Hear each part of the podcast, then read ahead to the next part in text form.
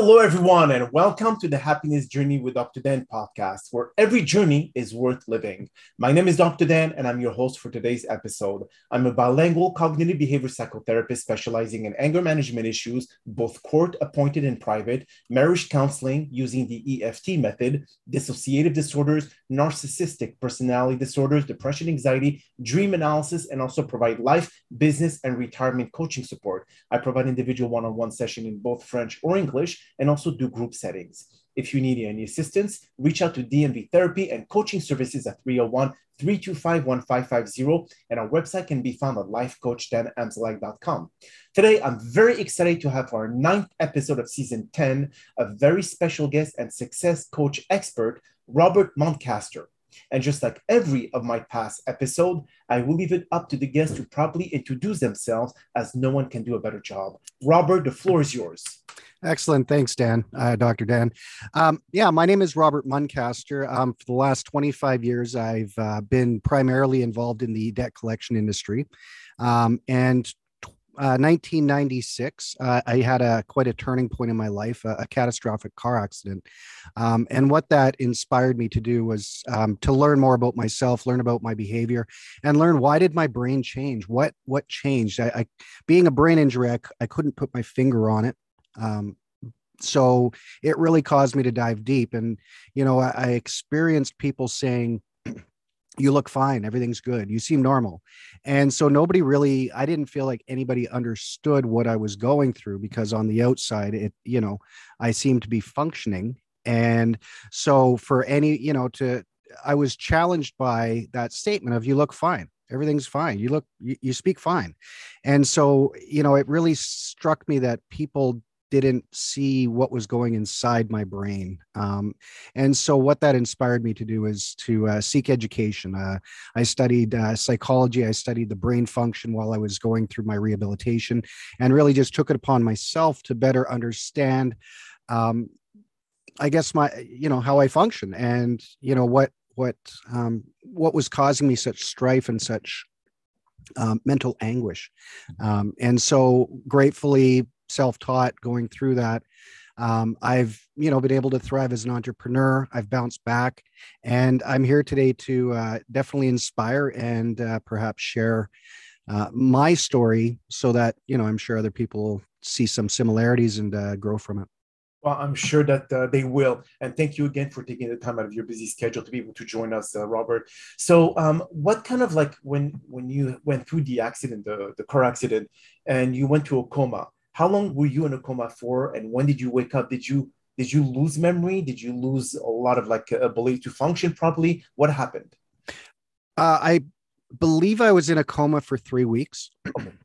I wasn't consciously there. Um, so I, I, believe it was three weeks from my recollection.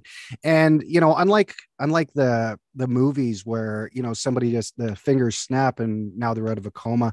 Um, I had a Glasgow coma scale of, I think four.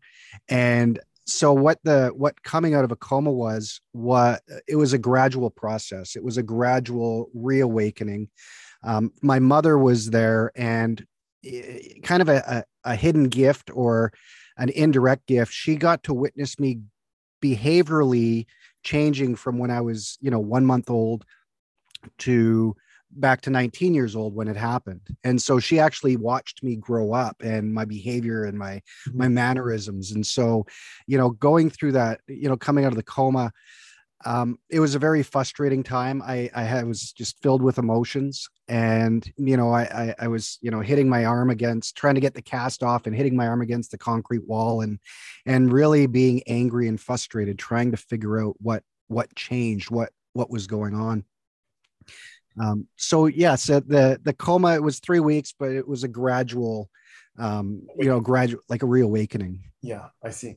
And after that uh, awakening, um, what brought you to wanting to understand more about the human brain, how the psychology behind it, what really brought you to become the person that you are today? Was there like a, a, some awakening that said, I need to learn more about that specific topic, or you were just always curious to go and learning about psychology?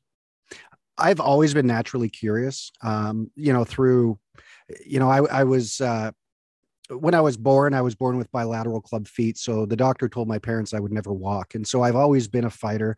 Uh, and then, and I never really walked into that doctor's office. I, I ran. Um, so I've always been a, a, hungry learner. Um, and so when I was going through this process, what frustrated me, what what really got me was, you know, I would be around friends and they would talk about, oh, remember this time, and and you know, remember we were doing this, and and I I was blank and i was frustrated by you know what's wrong with me why can't i remember these and and what's the point of remembering and so i i, I you know went to a library and i took out a psychology book and I learned what episodic memory is, long term memory, short term memory. And what I discovered is my episodic memory was diminished. And so, episodic memory is like the episode what, what color is the walls? What was the weather? You know, all the different minute details and so learning that my episodic what seemed like my episodic memory it was diminished i i quickly formulated a strategy of okay understanding long-term memory is facts patterns figures. And so i i committed to whenever i wanted to remember something i did my I, I consciously converted it from an experience to a fact a pattern a figure. Um, and and that's what you know that's how i started uh, really rehabilitating was when I just shifted gears with my with my memory, not relying on my short term memory and, and more leaning on my long term memory. And you, so you remember the event of the accident, but not the details around that accident. Is that correct, or you still are? No, no. I, I when I when the accident happened, um, I I lived about three minutes away from Royal Columbian Hospital in British Columbia, and that is the neurological center hospital. That's where the everybody in the province goes for traumatic brain injuries. And so I was three. I lived a couple minutes uh, walk from the hospital, and so most accidents, as they say, happen within a very close proximity yes. of your home. Correct. And so, you know, God's grace, um, I was in the exact right spot when this happened. So an ambulance was there, um, uh, three blood transfusions. Gen- uh, honestly, I don't remember what happened in the accident. Uh, I, I remember going back to where it happened, walking and just staring blankly and just, you know, what, what, what happened. And um, to this day, I can only rely on what other people have suggested. You, have mentioned before the, the recording of this podcast that doctors will not will give a, a, gri- a very grim um, diagnosis to your parents about the, the potential of you losing your life. What was exactly the those details? so when I got to the hospital, um, they start. I, I I was losing blood, and um, my parents they they asked my parents, my mother. They got there and um, asked her to identify me, and she said that's not him and my eyes were you know filled with blood and and she couldn't really see much and i was very inflated and and what they realized when she said he's not that big they realized that i was um i was bleeding internally and i i was having a a, a per, i had a perforated bowel from the seatbelt and i um i believe they put me on morphine and they quickly realized I was allergic to morphine. So, in that process, um, the doctor told my parents that there was a, a 95% chance that I wasn't going to make it. Whoa. Okay. And what was the, the, the process of recovery afterwards, Robert? I mean, from the time that you left the hospital to the time that you became 100% functional, what was the time in between? Um, I would say it was a six months, seven months. Um, I, I, remember because I lived so close to the hospital, and my best friend lived in the same apartment building. He lived uh, upstairs, and I remember I was in a gown. You know, I was in hospital clothes and a robe, of course. And I remember walking down the street and going back to his place and having coffee with him. I used to go upstairs, and we used to have coffee all the time. And it was just the drive for me to go back to a normal routine, back to a routine that I believed I knew. So I remember, you know, not sneaking out, just walking out of the hospital and going and having coffee. And I knocked on his door and he's like, What are you doing here? You're, you should be at the hospital. Do they even know you're gone? Like, what are you doing? It, you know, and, and that was the i remember specifically that was the start of me just you know showing and just driving forward um, after i was released from the hospital i uh, I was at my parents. I was sleeping 18, 19 hours a day as my brain is is healing. And I remember being at my parents' house. I was in my sister's room. She had just left, and I, you know, out of, eh, you know, sleeping that much and being awake a couple hours a day. I remember my mom coming into the room and saying, you know, I talked to your dad and we both believe that you're going to be the most successful of our children. Um, but we don't think you're going to live past 30 and I was 19 and I, I, just took it as like, how could you say that? And, you know, and, and I just took that as an opportunity to just go home. I said, I'm, I'm leaving. I, I don't want to be here and I want to go home and I want to, and I remember uh, my apartment, I, I wanted to move a different apartment. And, and this is, you know, within months of this car accident, within weeks of me leaving the hospital. And I remember my, my landlord said I could move to this better apartment, but I had to paint. And so I had a broken collarbone. I had a wrist, a cast on my wrist, and I, I one of those pit, one of those spot weld moments of that time was was I remember pushing against the roller with my cast and and painting. Even though I was I was sleeping 18 hours a day, and um, you know it was just persisting and just driving, not not knowing, not realizing there was an alternative. Just just I got to move forward. I have to I have to survive. And when did you decide to become a success a success coach? Bef- uh, so the, my accident happened in September of 96. In July of 96, I was introduced to personal development. So um, I took my first uh, personal development course called the Pursuit of Excellence. And, you know, I've always had a, you know, as a as a child, I was a sales. I sold chocolate bars when I was 12 years old in front of banks, and I was very entrepreneurial. And I I simply I have a gift of the gab. Okay. And I, I simply love helping people and and seeing people improve their lives based on, you know, um, me interacting with them and, and seeing a pivotal change. And, you know, I, I don't think there's any greater feeling as a human being than helping other people and, and affecting change in somebody's life. I so agree with that uh, statement, uh, Robert. So, um, for our listeners, what would you recommend for do- for those who actually went through a very traumatic experience, either an accident such as yours, or a sickness or whatever it is what would be uh, like more of a practical approach for them to be able to start taking control of their life and not have that victim mentality because most of them do have it and they stick with that uh, mentality and they never really progress in life. So how do you get out of that zone if we could call that?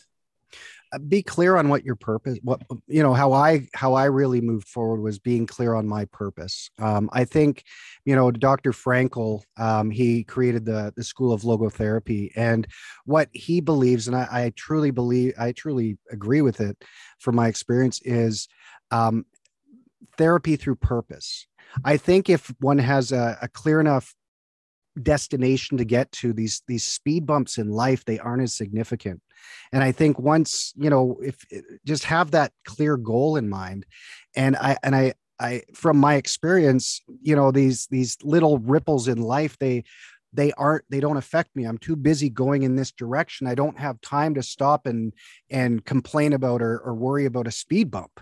Um, you know and that's i think that's the greatest thing that i learned was just be focused on my destination. And you know just like driving a car how many of those those signs on the side of the road do i remember when i was so clearly focused on getting to where i was going?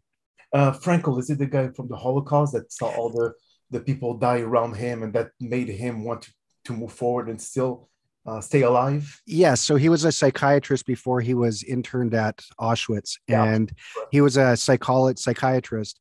And his goal, his purpose, his his vision was that he was going to see his family, yes. that he was he was going to bring his family back together, and so that was his meaning. That was that's what kept him sane in these these this such egregious circumstances and it allowed him to focus on on helping other people and and you know um speaking with the, the other the other prisoners, the other um, the other people there, and so yeah, it made a huge difference for him. And when he got it, the book is uh, "Man's Search for Meaning," Viktor Frankl. Mm-hmm. Yes. And when he got out, from what I recall, he found out that his his family had perished. He had lost his family, and he went on to build the School of Logotherapy in Vienna.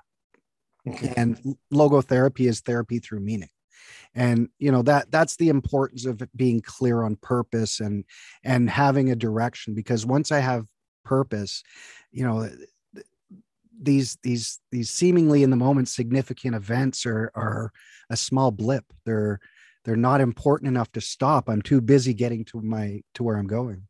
So okay, so in your case, you you had a vision, you had a purpose, as you mentioned, but those who have got everything in life and they've lost everything.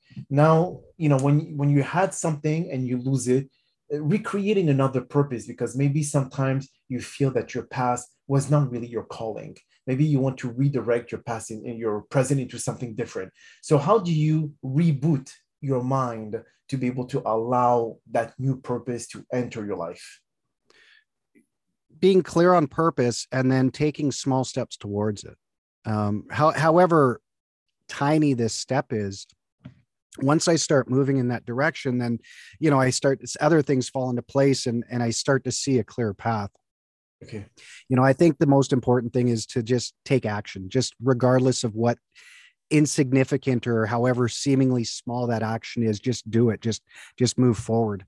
Um, you know i, I think I, I believe in time travel in a sense that any experience that I've had in my lifetime is in my memory. So whether it was in the Dominican Republic and the, the Caribbean sun beating down and, and my feet in the sand and and experiencing the, the the aroma, I can go back to that moment at any time and it will actually cause the same chemical reaction in my body as when I was there.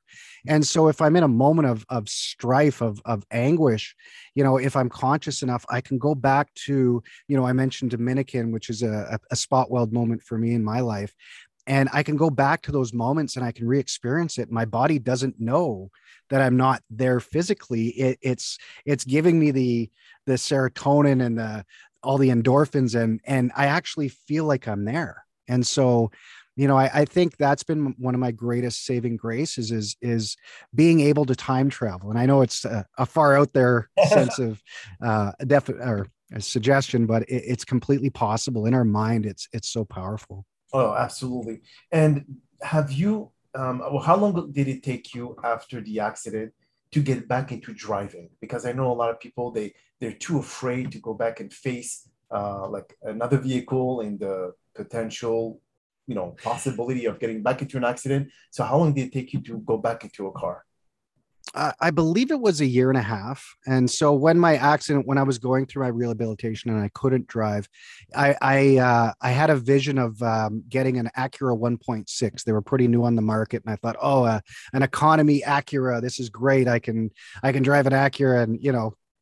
And so I remember looking at pamphlets and seeing this Acura, and I I I lost vision in my my right eye from the car accident, and so I didn't know if I could get my license, and so I hesitated, and then I just decided to go into the driver's services and I told him, I said, you know, I was in an accident. I don't know if I can drive. I don't know if my peripheral vision is sufficient to be able to drive. And they said, no problem, just do a test.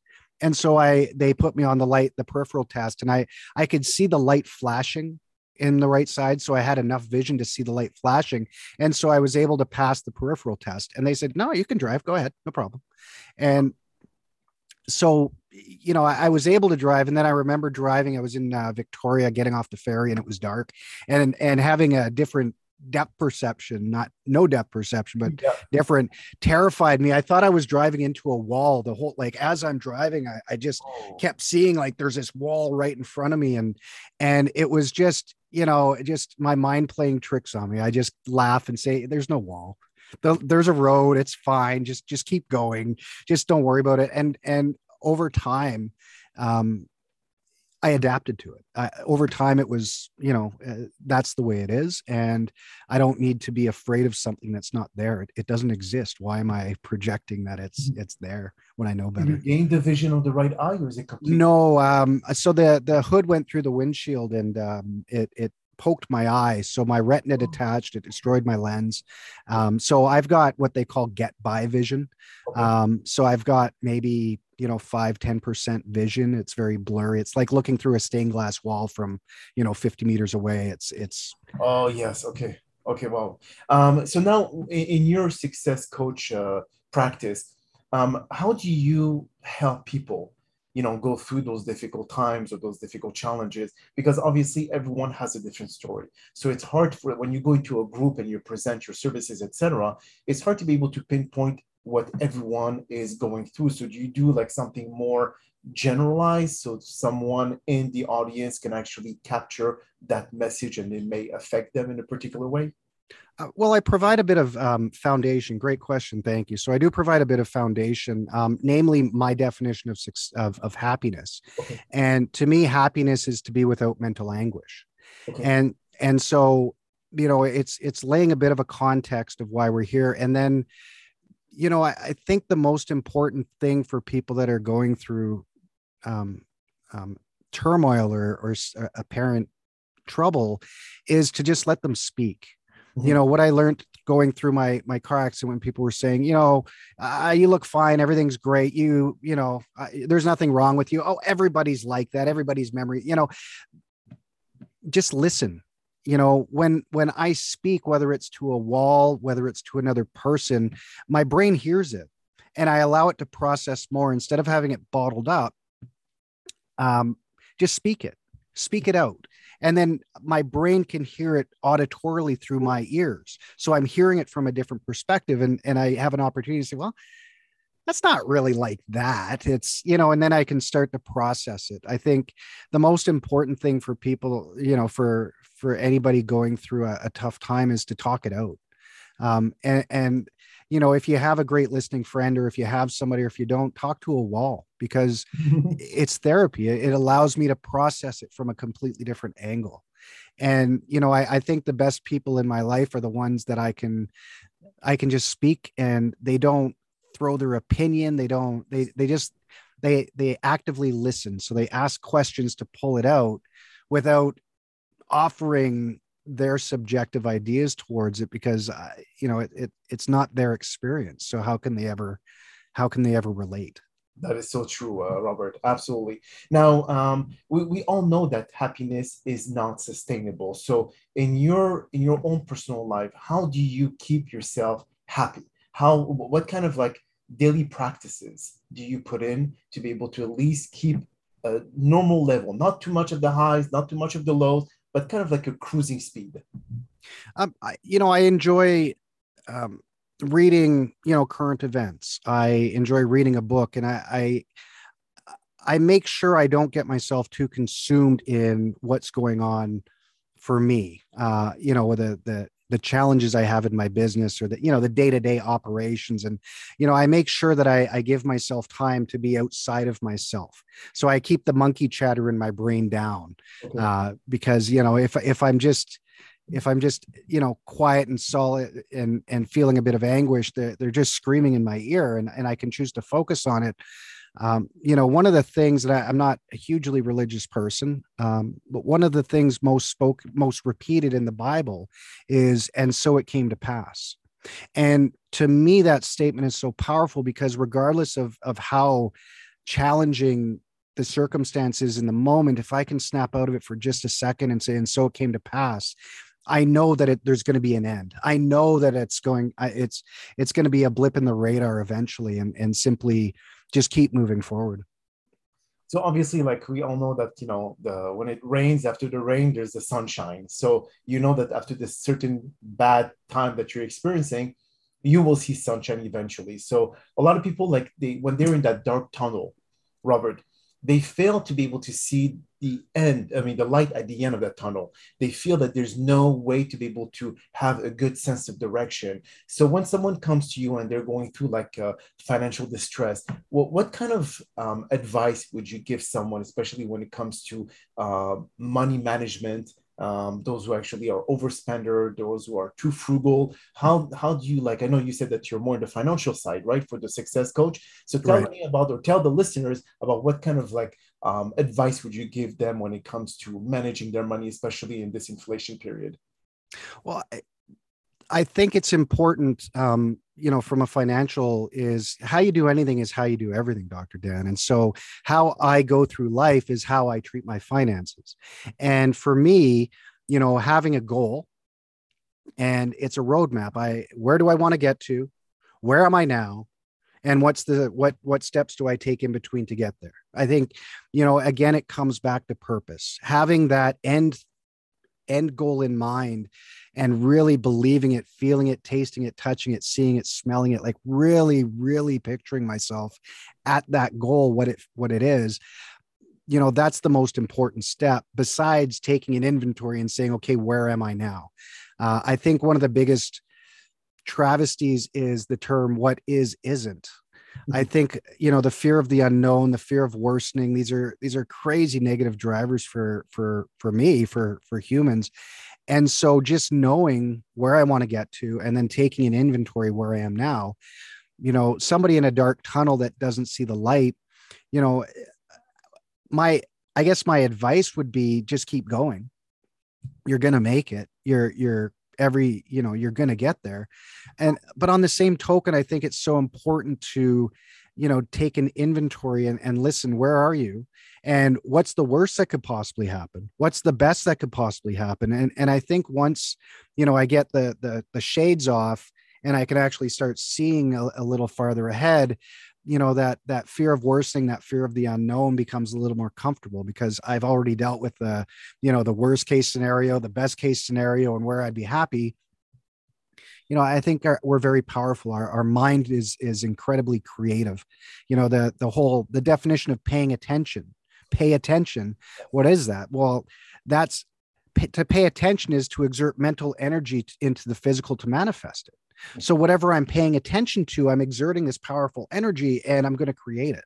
And so what am I paying attention to? Am I paying attention to, you know, Eeyore, it's going to rain, or am I paying attention to the rainbow after the rain? Or, you know, eh, what am I paying attention to? What am I speaking? What am I, you know, listening to my dialogue when I'm speaking with people? That's a great indicator of where where my headspace is at. So, you know, I think it's just being conscious of where I am and where I want to get to. And, and I think the means take care of themselves in between.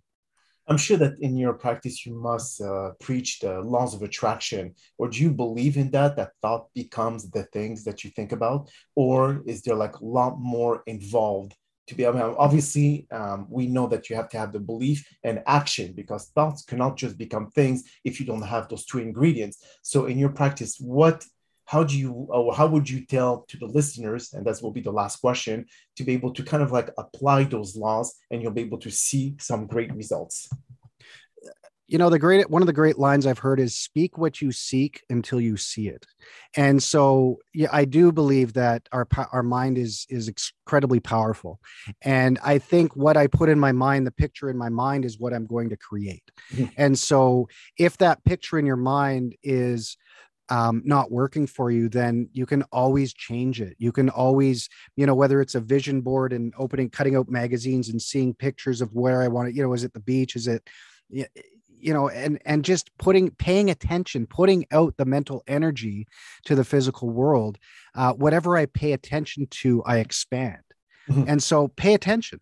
That that you know, I think that's the bottom line: is pay attention, uh, and pay attention to what you're paying attention to. Mm-hmm.